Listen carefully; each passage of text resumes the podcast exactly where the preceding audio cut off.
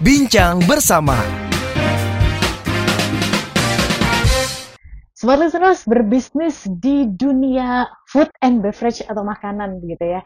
Ini menjadi salah satu yang tentunya membutuhkan kebersihan, ketelitian dan juga membangun kepercayaan dari customer.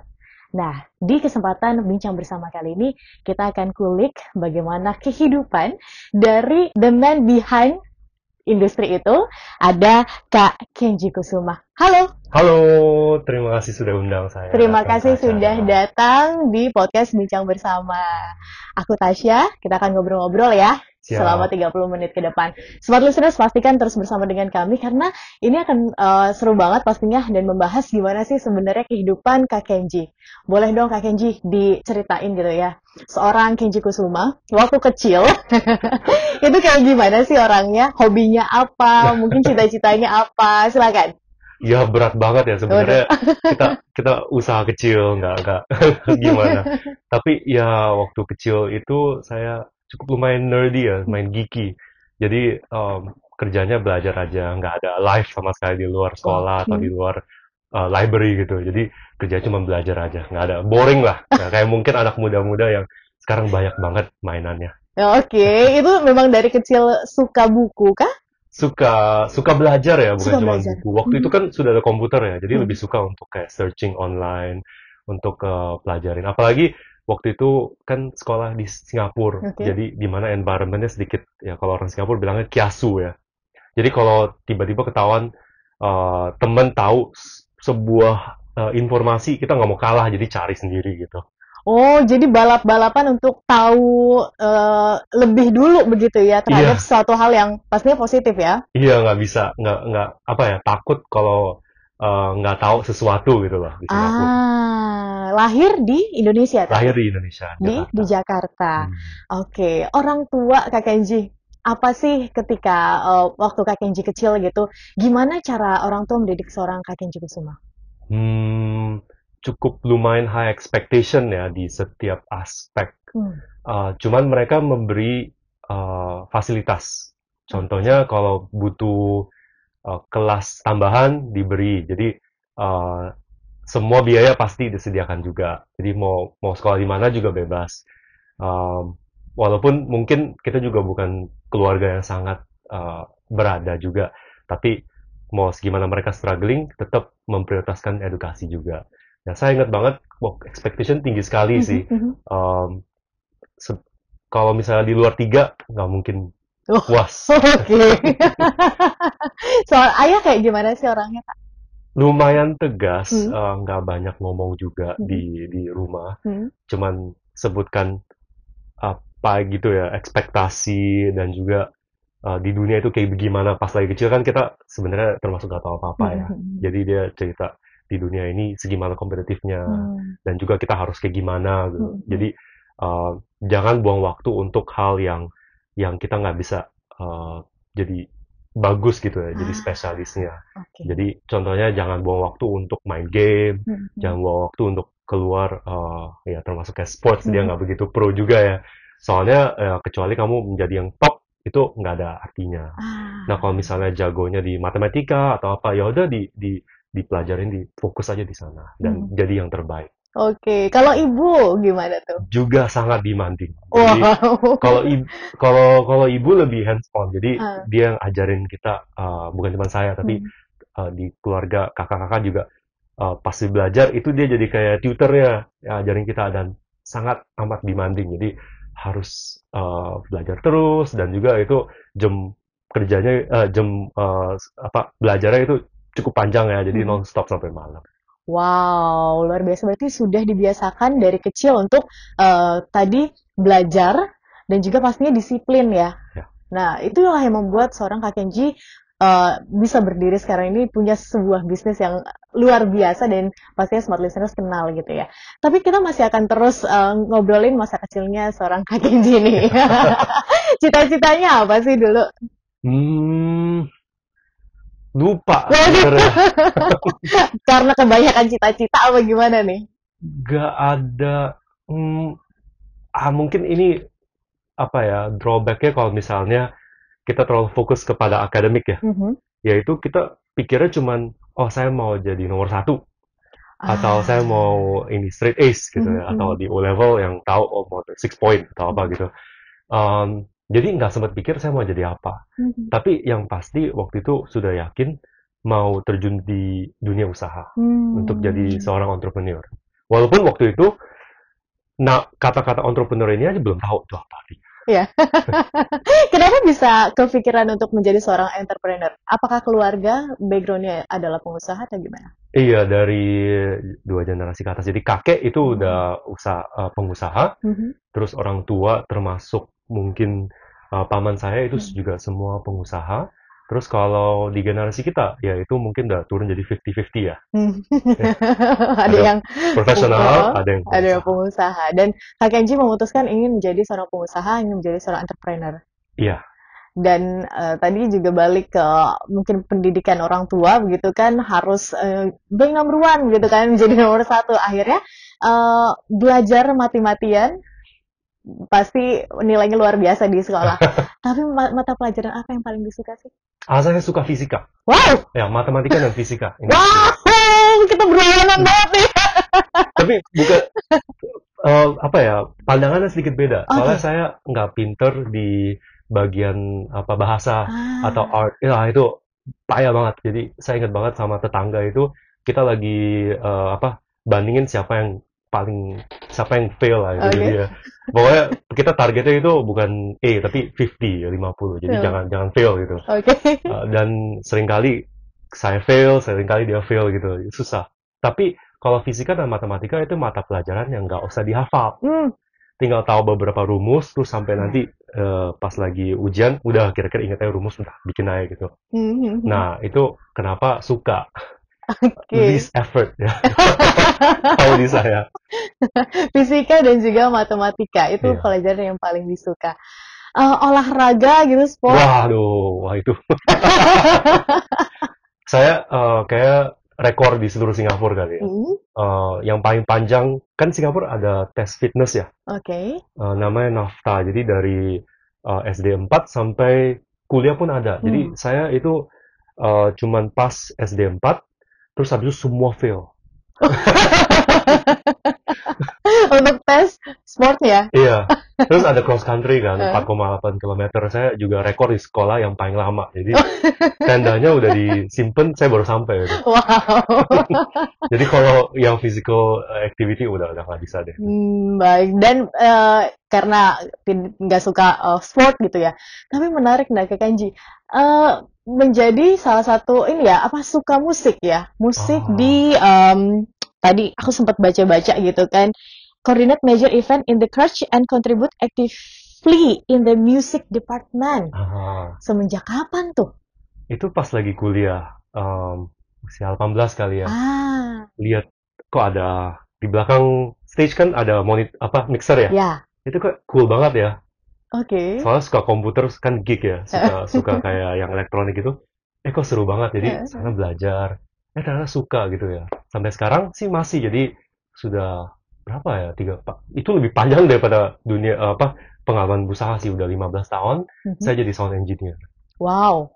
Jadi eh saya ya namanya Symphony Worship, jadi eh, ik- sedikit iklan. Oh, Jadi iya. kita um, uh, saya sound engineer di sana dan juga di gereja saya juga um, udah cukup lama lu- lumayan regular dan cukup bagus juga jadi kalau misalnya ada event yang perlu Oke, bisa kontak-kontak begitu ya. itu semenjak kapan tuh jadi suka musik, jadi suka seni? Padahal sebelumnya di masa kecil tadi uh, Iya. Kak Kanji cerita bahkan sampai rekor terlama gitu di Iya. Jadi uh, usia 18 Heeh. uh, di mana ada di environment di mana itu ada uh, teman-temannya memang musik semua ya. Oke. jadi minimal bisa bisa nyanyi Hmm, minimal hmm, gitu di sana eh lumayan interesting juga. Ini perspektif yang saya belum pernah lihat. Hmm, environment yang belum saya pernah ngalami gitu. Hmm, uh, orangnya itu so so kreatif ya. Dan sebenarnya uh, itu sangat membantu juga uh, mendapatkan apa ya holistic education. Oke. Di mana saya bukan cuman taunya fisika matematika atau science gitu ya. Tapi mulai appreci- appreciate uh, seni Hmm. dan art dan juga visual arts itu penting Iya, sekali. iya. Dan menurut saya ini sangat penting uh, di dunia usaha juga art itu lebih penting daripada sains kalau pendapat saya. Oke. Soalnya yang bikin orang beli sebuah produk itu visualnya. Ya. Ya, bukan eh, apa rumus matematika atau apanya ya. Atau rumus pembuat Iya. produknya begitu kan? Iya. Karena dilihat visualnya dulu. Kita balik lagi ke Kenji masa kecil. Tadi eh, fokus untuk menjadi eh, yang terbaik, kemudian eh, terus eh, bersekolah dengan luar biasa. Ketika SMP ataupun SMA, seorang Kenji remaja itu seperti apa sih? Apakah masih seperti Kenji yang Sama. dulu? Sama sama nerd juga, geek juga. Hmm. Jadi cuman tahunya sekolah dan waktu itu kan juga ada di Olimpiade juga ya. Jadi Oke. Senin sampai Jumat itu mata pelajaran ma- mata pelajaran biasa. Hmm. Terus habis itu Sabtu itu latihan Olimpiade juga. Jadi Oke. Eh, dari jam 5 pagi datang eh, ke sekolah terus belajar latih sam- latihan sampai jam 12. Eh, jadi ada sportsnya, sportsnya Olimpiade Matematika ya. Ya. olahraga otak. Nah itu bisa lah itu, itu masuk. ya. What makes you happy at that time? At that time bener-bener eh, untuk mencahkan sebuah apa eh, eh, question itu itu jadi sangat rewarding banget soalnya satu Oke. question itu bisa berhari-hari untuk dapat jawabannya. Ah. Jadi kalau udah dapat terus dapat jawaban yang benar itu bener-bener sangat rewarding banget dan bisa jadi kayak apa ya eh, bragging rights ya ke Hmm. satu sekolah gitu. Ya, walaupun mungkin mereka don't care sih mayoritas sekolah. Cerita dong mungkin ketika pengalaman ketika tadi Olimpiade itu ada Hmm. nggak sih special moment yang bikin Kak Kenji tuh masih terngiang-ngiang sampai sekarang? Hmm, kayak gimana contohnya? Contohnya ya mungkin ada momentum yang bikin Kak Kenji masih teringat gitu. Oh, ada ada dua sih, satu Oke. yang positif, satu yang negatif ya. Ah, Oke. Jadi kalau dari segi mata pelajaran yang disuka itu benar-benar em, karena bagus ya, jadi pas top terus lah intinya. Oke. Jadi eh, pada pada diakui gitu, Hmm. ada akui kayak bagus-bagus. Jadi rasa bangga. Mhm. Tapi kan itu cuma 30% dari mata pelajaran seluruh mata pelajarannya. Ya. Jadi 70% tuh kayak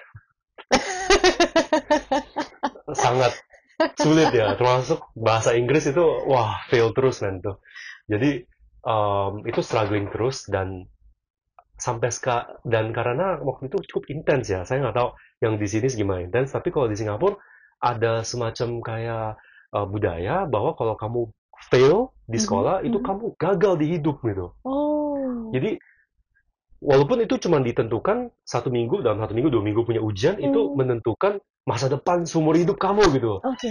Prinsip kayak gitu jadi stres banget. Jadi sampai sekarang saya masih dapat kayak mimpi buruk gitu. Mhm. Oh, ujian lagi oh, ke Singapura gitu.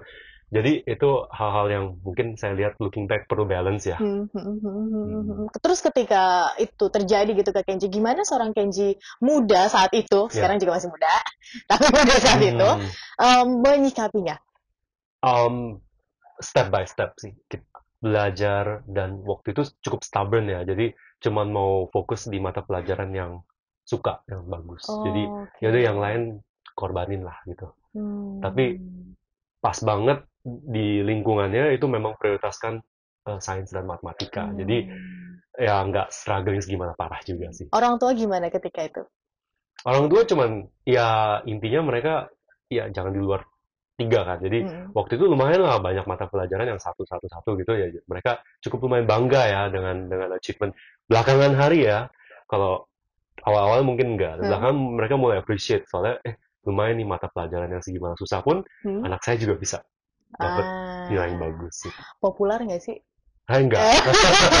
enggak sangat Jangan-jangan banyak nih cewek ngantri nih saat ya, itu. enggak. Waktu itu geek banget dan juga kan bisa tebak dong kalau misalnya fail uh, physical education kan Hmm. berarti gemuk ya. Oh, oh my god. Tapi eh, yang penting kan otaknya encer. Iya, tapi waktu itu nggak ah, sampai sekarang pun saya percaya ya kalau misalnya ada audiens yang usia 18 ke bawah itu pasti pasti sukanya orang yang uh, ganteng, Hmm. badannya bagus dan juga bisa main sports atau misal bisa main musik. Hmm. Nggak mungkin yang yang di sekolah itu yang terkenal itu yang pinter di matematika nggak mungkin saya nggak percaya itu. Ya, apalagi sekarang ya.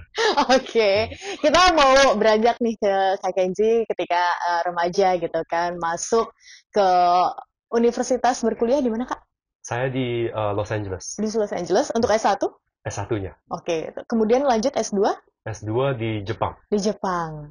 Ini kan ada perbedaan ya. Apakah eh, gimana caranya seorang Kenji itu me- ap- menghadapi itu semua? Karena lingkungan di Singapura tentu berbeda dengan lingkungan di Los Angeles, berbeda lagi dengan lingkungan di Jepang. Sebenarnya banyak mirip daripada eh, bedanya ya. Hmm. Kecuali di Amerika, Los Angeles. Hmm. Jadi sebuah negara yang budayanya mungkin sangat berbeda dengan Asia, di mana orang-orang warganya itu lebih straightforward dan juga mereka yang kita anggap itu kok kasar, Hmm. kok oh, apa enggak apa ya rude gitu ya. Hmm. Itu buat mereka itu hidup Oke. se- hari-hari mereka kayak begitu. Uh, jadi ne- menegur orang, Hmm. terus habis itu uh, mengkritik orang, itu Hmm. buat mereka sangat uh, normal, sangat wajar. Mhm. Dan di sana justru bukannya struggle, tapi uh, experience yang sangat valuable menurut saya untuk Oke. belajar juga. Kita jadi orang jangan terlalu terpendam juga. Mhm. Kalau ada hal yang kita mau ekspres, ya udah kita sampaikan aja gitu. Jangan Hmm. takut menyinggung orang. Tapi ya dengan ada uh, apa ya akar di Asia, jadi Hmm. se- seorang uh, Indonesia apa seorang di Asia itu cukup lumayan membantu juga. Jadi jangan ke mana-mana itu uh, apa um, offend orang ya gitu. Mhm. Iya. Nah kalau di Jepang itu sebenarnya wah Jepang mah gampang lah. Jepang soalnya orang sopan ya. Jadi nggak berani kritik nggak apa ya itu enak lah itu uh, easiest two years of my life lah di Jepang. Wah. Mata pelajaran kan itu juga belajarnya bisnis ya MBA. Oke. Nah itu gampang banget. Jadi jadi Kantan. iya iya, iya. Kantan. Iya, itu nggak kayak sekolah itu kayak kayak kayak ambil libur dua tahun. Waduh. Nah, ada nggak sih hal-hal gitu ya kalau di eh, Singapura kan banyak budaya tercampur di sana, Hmm. banyak budaya yang mungkin Kak Kenji terpapar gitu ya. Eh, menghadapi eh, kuliah gitu di tadi Amerika, Hmm. apakah ada salah satu dampaknya juga dari banyaknya paparan budaya gitu kan, orang yang beragam di Singapura? Maksudnya dari Singapura pas ke Iya, Amerika. Amerika. Um, malah itu jadi di Singapura lebih parah lagi daripada Indonesia. Menurut saya Indonesia itu orang masih lebih straightforward daripada Singapura Oke. dan orang Indonesia itu lebih berani Hmm. Untuk- uh, kayak presentasi atau apa. Di Singapura itu benar-benar sangat uh, fokusnya di sains dan matematika dan di uh, akademis banget. Hmm. Sedangkan di Indonesia kan masih ada seninya, masih ada Benar, musiknya, masih ada benar. performing arts-nya Benar. segala ya. Jadi itu justru sangat ekstrim banget. Kalau saya bandingin soalnya pas di Amerika kan ada teman-teman yang nggak lewat Singapura tapi langsung dari Indonesia ke Amerika ya. Hmm. Nah, yang dari Singapura dari segi sosial tuh lebih struggling Hmm. daripada yang dari Indonesia. Oke, menarik, menarik ini. Berarti itu salah satu fakta ya, maksudnya kalau di Indonesia kita tahu banyak performing arts gitu, kita juga menghargai seni banget kan Hmm. Ya. orang Indonesia. Sementara di sana kayak bener-bener hmm, apa ya, matematika, kemudian Hmm. logic itu bener-bener dikedepankan gitu ya. Apakah kaku gitu? Sangat, Oh. sangat ini nggak usah saya bahas sih. Kayak pada tahu orang Singapura pun, juga uh, Ah. juga tahu uh, apa mereka punya struktur dan negara itu kaku banget Hmm. dan sangat ketat. Oke. sangat berdisiplin juga. Ada pro kontranya. Hmm. Eh, kan kita juga sebenarnya sekarang usaha juga di Singapura juga ya. Iya. Ada ada operation di Singapura juga. Jadi kita sangat lihat eh, berbe- perbedaan antara tim Singapura sama tim di Indonesia. Hmm. Kalau tim di Singapura itu nggak ada namanya hmm, ada work life balance, tapi mereka bakal utamakan pekerjaan Hmm. Dan mereka lebih oke. saya harus saya dikasih tugas ini, saya harus kelarin ini dong gitu. Hmm. Nah, sedangkan di Indonesia lebih santai. Hmm. Jadi fleksibel lah. Oke, memang deadline saya di tanggal segini, tapi kan semua orang juga ngaret kan ya. Oh, Oke. Ya, jadi nggak apa-apa dong kalau saya ngaret dua hari gitu. Hmm. Ya, itu beda perbedaannya. perbedaannya ya. Saya mau menyoroti eh, Kak Kenji eh, ketika Kak Kenji umur 18, mulai membuka diri terhadap seni, musik, perform, performing arts gitu ya. Em, ada di lingkungan yang seperti itu dan sekarang juga masih ada di lingkungan seperti itu. Ada nggak yang akhirnya mempengaruhi Kak Kenji dalam melihat eh, sudut pandang lain gitu di dalam kehidupan? Um, saya lebih lebih merasa uh, performing arts sama visual sama music itu Mhm. lebih penting daripada um, science dan mathematics. Oke. Um, ini mau encourage juga sebenarnya sih. Kalau misalnya ada talenta di Mhm. bidang itu, mendingan ke arah sana. Soalnya kalau kita lihat dari segi kebutuhan bisnis Mhm. atau yang dominasi ekonomi sekarang itu bukan sains dan matematika, tapi arts dan uh, dan music, terutama di Indonesia. Wala- Walaupun mungkin kita bisa bicara AI atau apa ya, Mhm. tapi tetap aja yang uh, yang drive uh, kita punya ekonomi gitu. Kita imagine deh kalau nggak ada performing arts di TV kita nonton apa? Ya. Radio mau denger apa? Hmm. Terus habis itu di uh, di toko-toko yang di PI kita mau lihatnya apa? Hmm.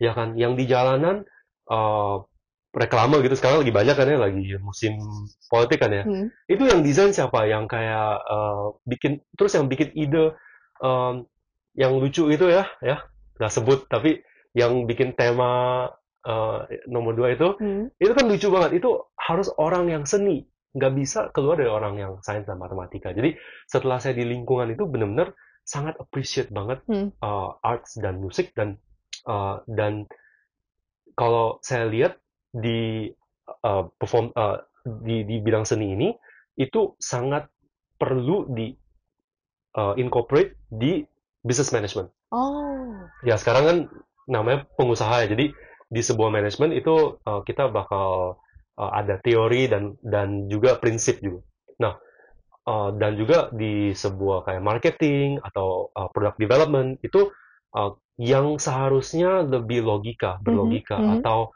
uh, menggunakan teori atau uh, uh, best practice apa uh, lebih analytical itu. Sebenarnya lebih baik kita uh, implement a design oriented uh, management system.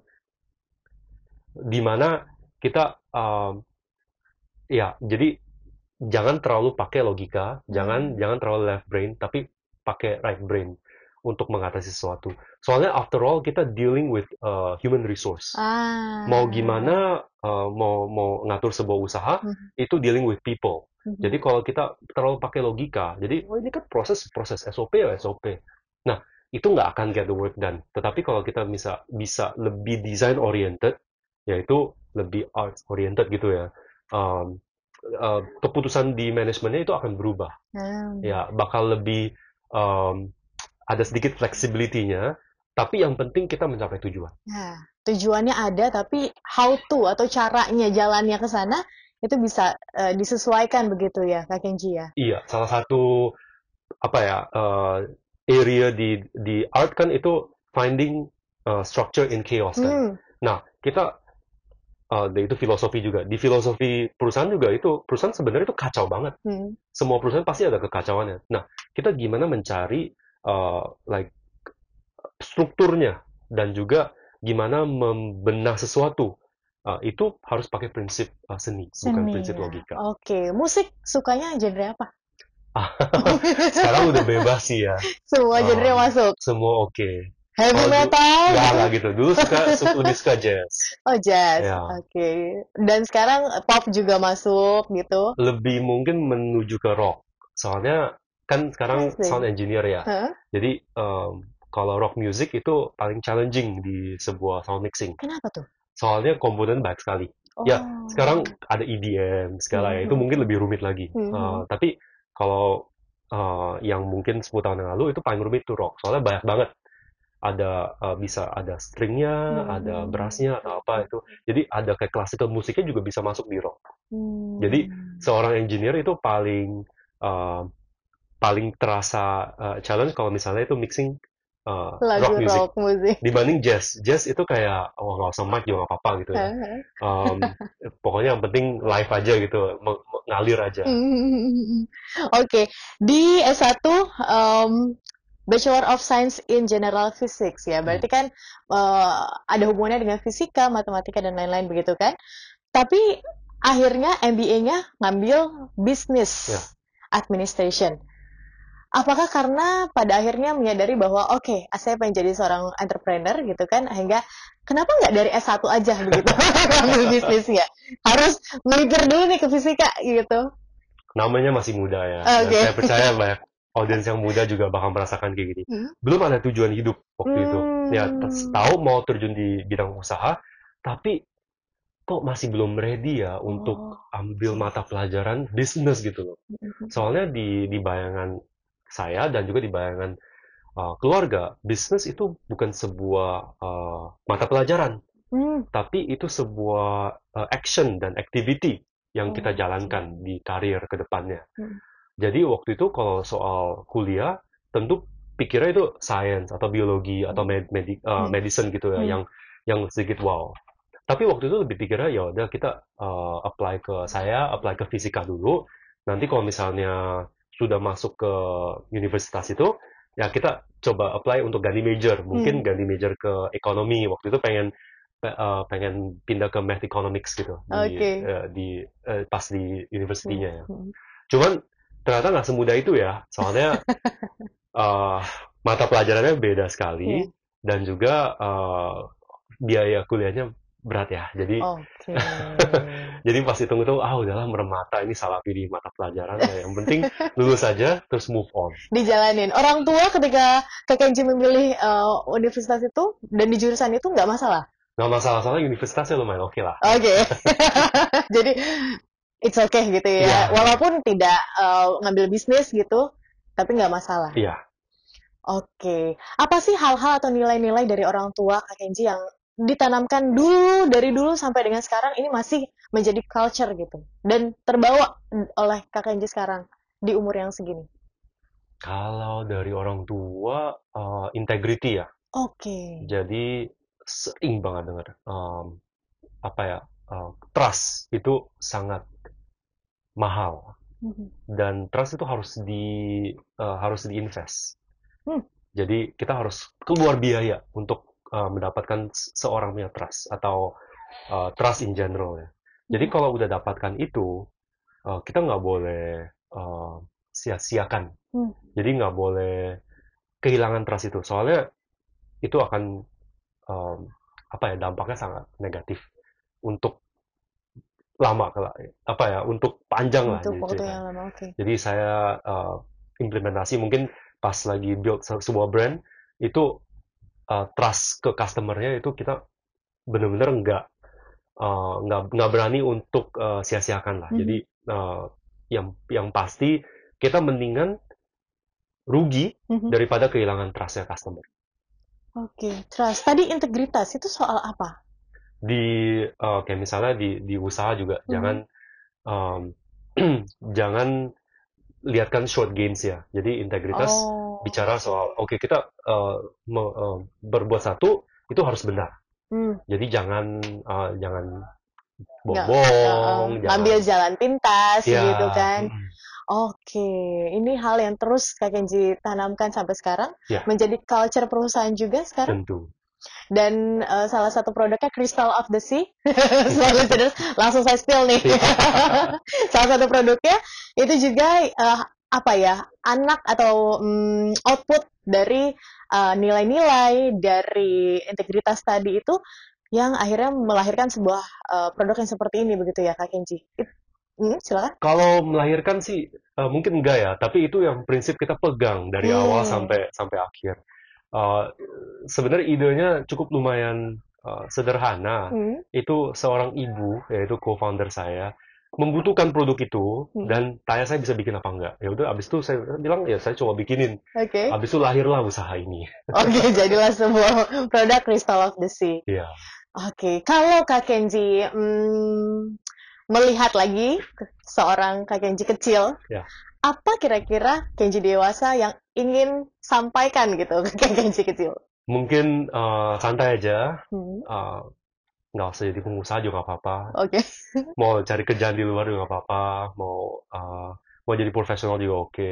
Nggak usah terlalu uh, apa terpatok oleh uh, lingkungan. Itu sih. Hmm, Nah, sekarang untuk smart listeners yang mungkin mendengarkan kita di kesempatan kali ini, apa hal yang ingin Kak Kenji sampaikan? Untuk generasi muda, misal, silakan. untuk generasi muda. Uh, banyak yang kalian bisa lakukan ya di uh, di lingkungan sekarang lebih banyak daripada uh, zaman saya dan juga juga zaman bapak saya atau kakek saya Uh, jadi kalian ini benar-benar masa depan jangan sia-siakan waktu, uh, dan apa yang kalian lakukan sekarang itu pasti ada dampak di kemudian harinya. Dari kalian pelajari sekolah, uh, pelajaran kalian di sekolah, uh, aktivitas di luarnya, hmm. dan social life kalian, itu akan menentukan masa depan kalian juga. Uh, jadi sekali lagi, jangan buang waktu, apa yang kalian jalankan itu pasti ada maksudnya. Oke, terima kasih Kak Kenji terima sudah berbagi bersama dengan kami, inspirasi dan perjalanan hidup begitu ya dari seorang Kak Kenji. Kita kayak udah kebayang oh, Kak Kenji kecil seperti itu. Oh, kalau aku melakukan hal-hal yang sama mungkin aku bisa sukses ini. Semoga lancar apa pun yang dilakukan. Crystal of the Sea-nya makin maju begitu ya. Tadi menjadi sound engineer makin uh, luar biasa juga mungkin akan dapat dealing-dealing baru. Ya, nanti ada proyek dari luar ya. Wow. Terima kasih sekali lagi Kak Kenji. Dan uh, jangan bosan-bosan untuk diundang di Smart FM ya. Iya, pasti. Terima kasih semuanya. Itu dia semua listeners perbincangan saya, Tasya Rustama bersama dengan Kak Kenji Kusuma. Beliau adalah seorang pengusaha, dan tadi juga sudah memberikan inspirasi dan juga insight-nya. Semoga berguna untuk Anda. Kami pamit undur diri. Terima kasih dan sampai jumpa. Bincang bersama